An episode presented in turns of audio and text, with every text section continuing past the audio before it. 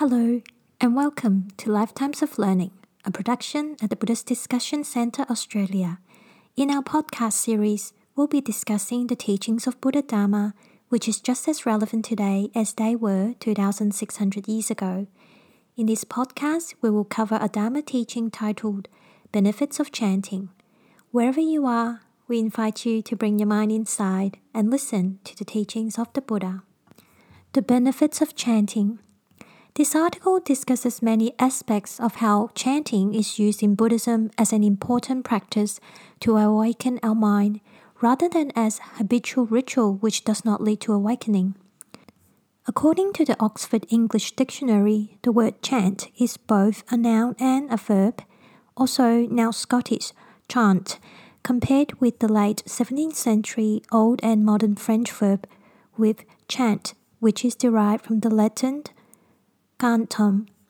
The word chant is defined as 1. A song, singing, from the late 17th century, 2. In music, a short musical passage in two or more phrases, each with a reciting note to which any number of syllables may be sung for singing unmetrical words, a psalm, canticle, etc., so sung in the late 18th century. 3. A measured monotonous song, a musical recitation of words, a sing-song intonation in talk from the 19th century.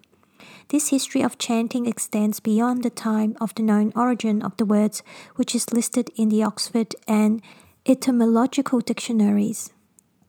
In the Oxford Companion to Music on the subject of church music, scholars states that it must be remembered that there are in the musical exercise of religion other purposes than the helping of the worshipper to experience those moments of mystical communion or of making an offering.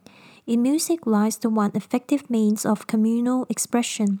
The largest bodies of worshippers may join in expressing their faith, their hope, or their charity in song, whose necessary simplicity seems to detract nothing from its emotional strength when it is sung with unanimity and fervor. The duty here imposed upon those charged with the ordering of music in the service of religion is the provision of a large and varied body of religious poetry and accompanying music, dignified yet simple.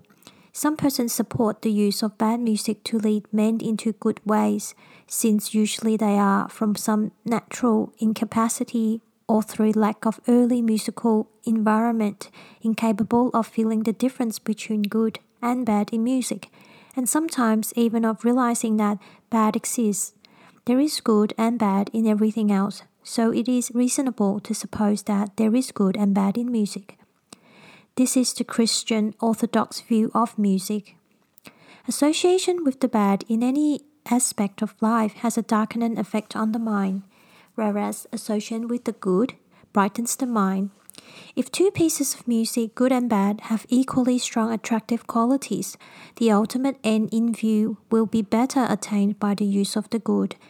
And good yet highly attractive music does exist and has powerfully aided religious movements from the beginning of Christianity to the present day.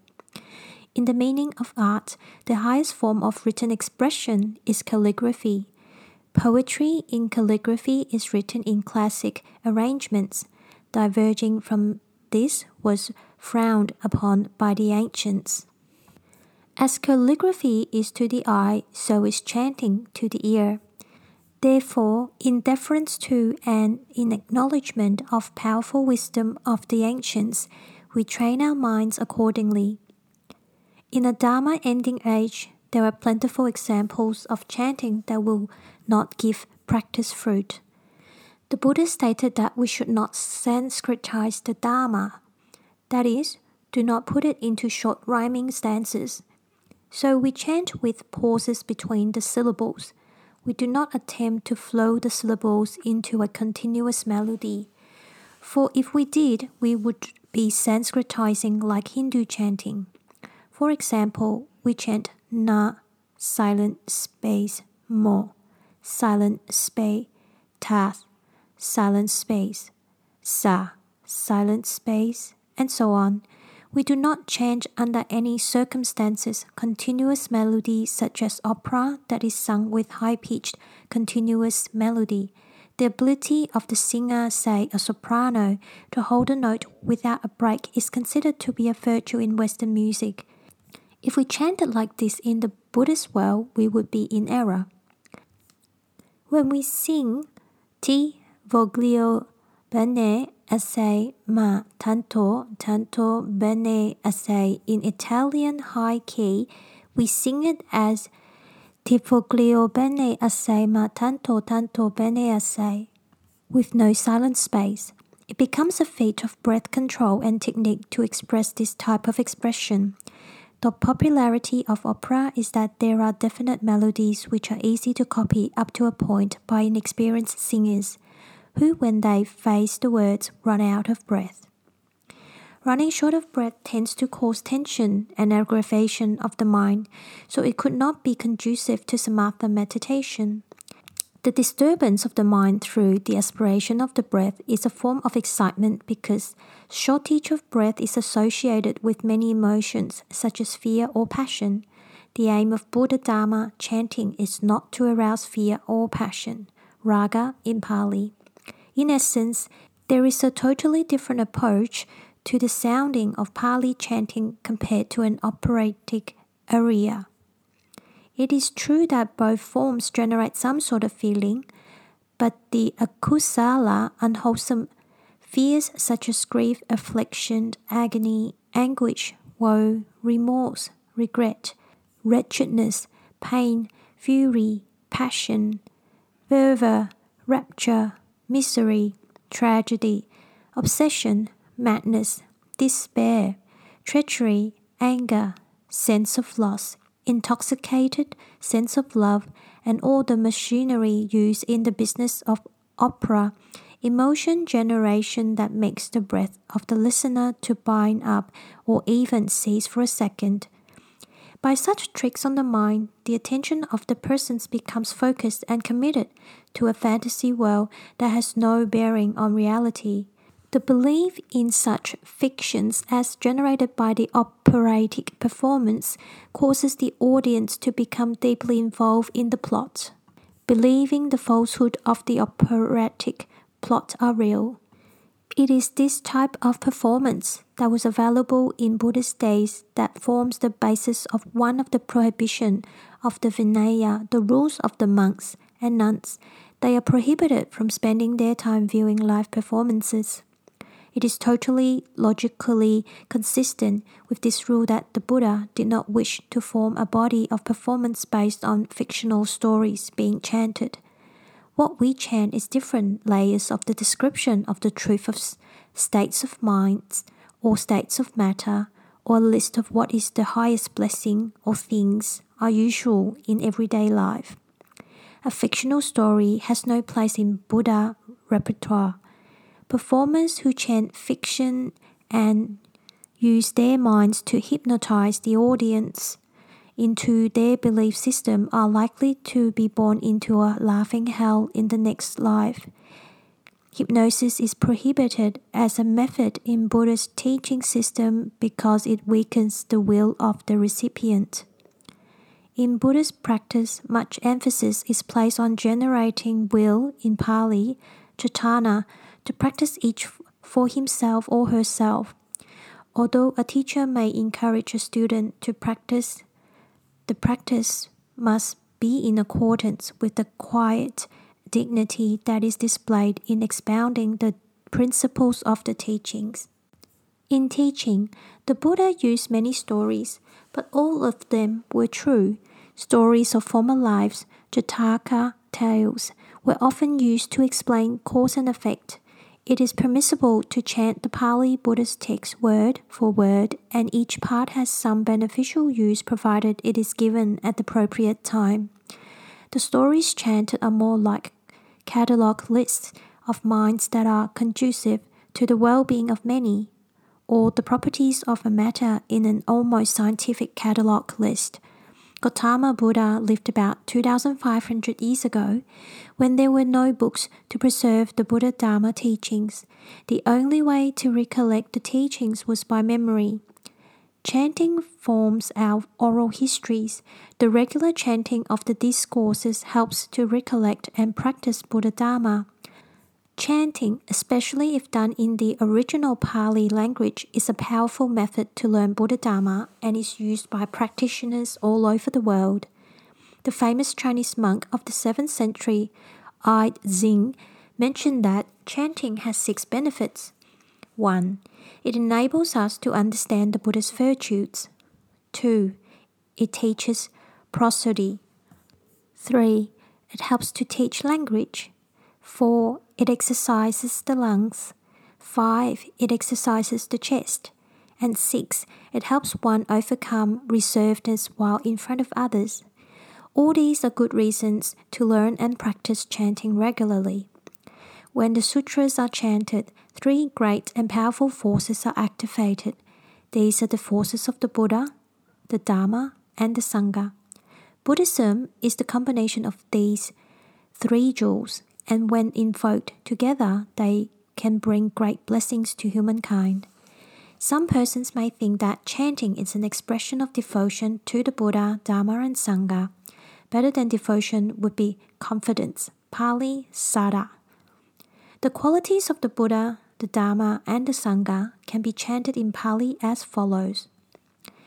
Iti piso bhagava araham samma sambuddho vijja charana sampanno sugato logavitu anuttaro purissa dhamma sarati satha deva manutsanam buddho bhagavati svagato Bhagavata Dhammo Sanditiko Akaliko Ehipasiko Opanaiko Pachatam Veritabo Venuhi Ti Suparipano Bhagavato Savaka Sango Uju Paripano Bhagavato Savaka Sango Naya Paripano Bhagavato Savaka Sango Samichi Paripano Bhagavato Savaka Sango Yaditam Chatari Purisa Yugani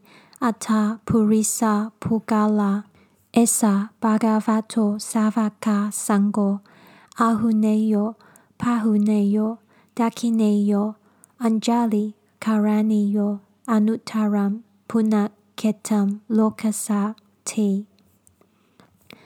The Vedana for Buddha, the salutation to the Buddha, is chanted in Pali as Om Namo Tassa Bhagavato Arahato Sama Sambuddhassa.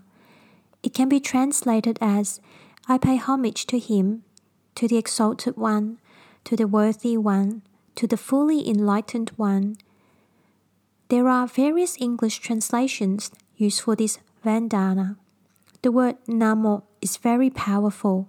Na and Mo are the names of 2 of the 4 elements.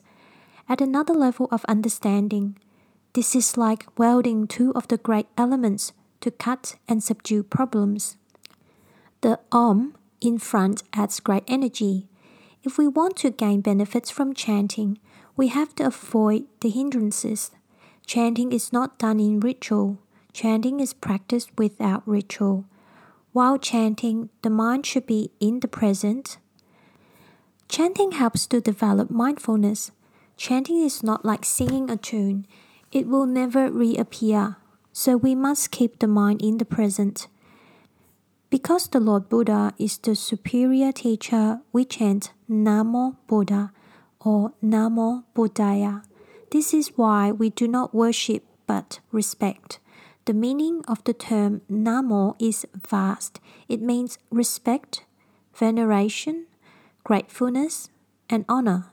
To mention just some of the meanings, you should find the meaning in your own mind. You then place 100% sincerity on the meaning you find in your own mind. You will then create good causes to have the teaching of the Buddha come to you fast. The Buddhist practitioner does not worship the Buddha, does not ask for worldly favors, but respects the Buddha for his supreme achievement. the Venerable Dr. K. Sri Dhammananda Mahathero in 1999 says in his book, What Buddhists Believe, when Buddhists respect the Buddha, they are indirectly elevating their own mind so that one day they can also get the same enlightenment to serve mankind if they aspire to become a Buddha. Chanting is a means of recalling the great virtues of the Lord Buddha, whose virtues and good qualities are inspiring and a guidance to develop the confidence to follow his teachings. Chanting can help to clear the mind. When we chant, we know the impermanence of the formation and arising of the sound. The mind has the potential to know the elements and meanings of language, and when it brightens, it is saying the highest form of knowledge, the truth of what is what. Chanting cleans and quietens the mind. As the mind becomes clearer and quieter, it also becomes brighter. The three characteristics of existence are anicca, impermanence, dukkha, sorrow, suffering, unsatisfactoriness, anatta, no self, emptiness, as applied to the five groups making up body-mind. There are rupam, form, body, vedana, feeling, sensation in the body, sanna, sense of existence of any kind, perception, memory, sankara, all kinds of thoughts, moral and immoral, vinnanam, consciousness as thinking, knowing with intention. The five groups and their characteristics are chanted in Pali as rupam, aniccham, dukkham, anatta. Rupam, aniccham, dukkham, anatta. Rupam, aniccham, dukkham, anatta. Vedana, anicca, dukkha, anatta. Vedana, anicca, dukkha, anatta. Vedana, anicca, dukkha, anatta. Sanna, anicca, dukkha, anatta. Sanna, anicca, dukkha, anatta. Sanna, anicca, dukkha, anatta. Sankara, anicca, dukkham, anatta.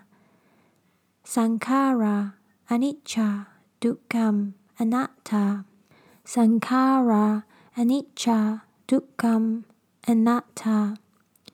Vinnanam, aniccham, dukkham, anatta. Vinnanam, aniccham, dukkham, anatta. Vinnanam, aniccham, dukkham, anatta. The Tibetan mantra Om Mani Padme Hum is the mantra of one of the Bodhisattva attendants of Amitabha. Unlike metta, loving kindness, karuna, compassion, is limited. It is better to chant on a component of metta, loving kindness, than on a component of compassion. The teachings explain that each of the six syllables of the mantra has a specific and potent effect in bringing about transformation at different levels of our being over a world cycle or two. In one human rebirth, there is not enough time available for the six syllables to purify completely the six poisonous negative emotions, which are the manifestation of ignorance and which causes us to act negatively with our body, speech, and mind, creating samsara and our suffering in it. But repeated use of this chant may give us a rebirth in a pure land. There are many reasons why it is beneficial to chant. We do not only chant for ourselves.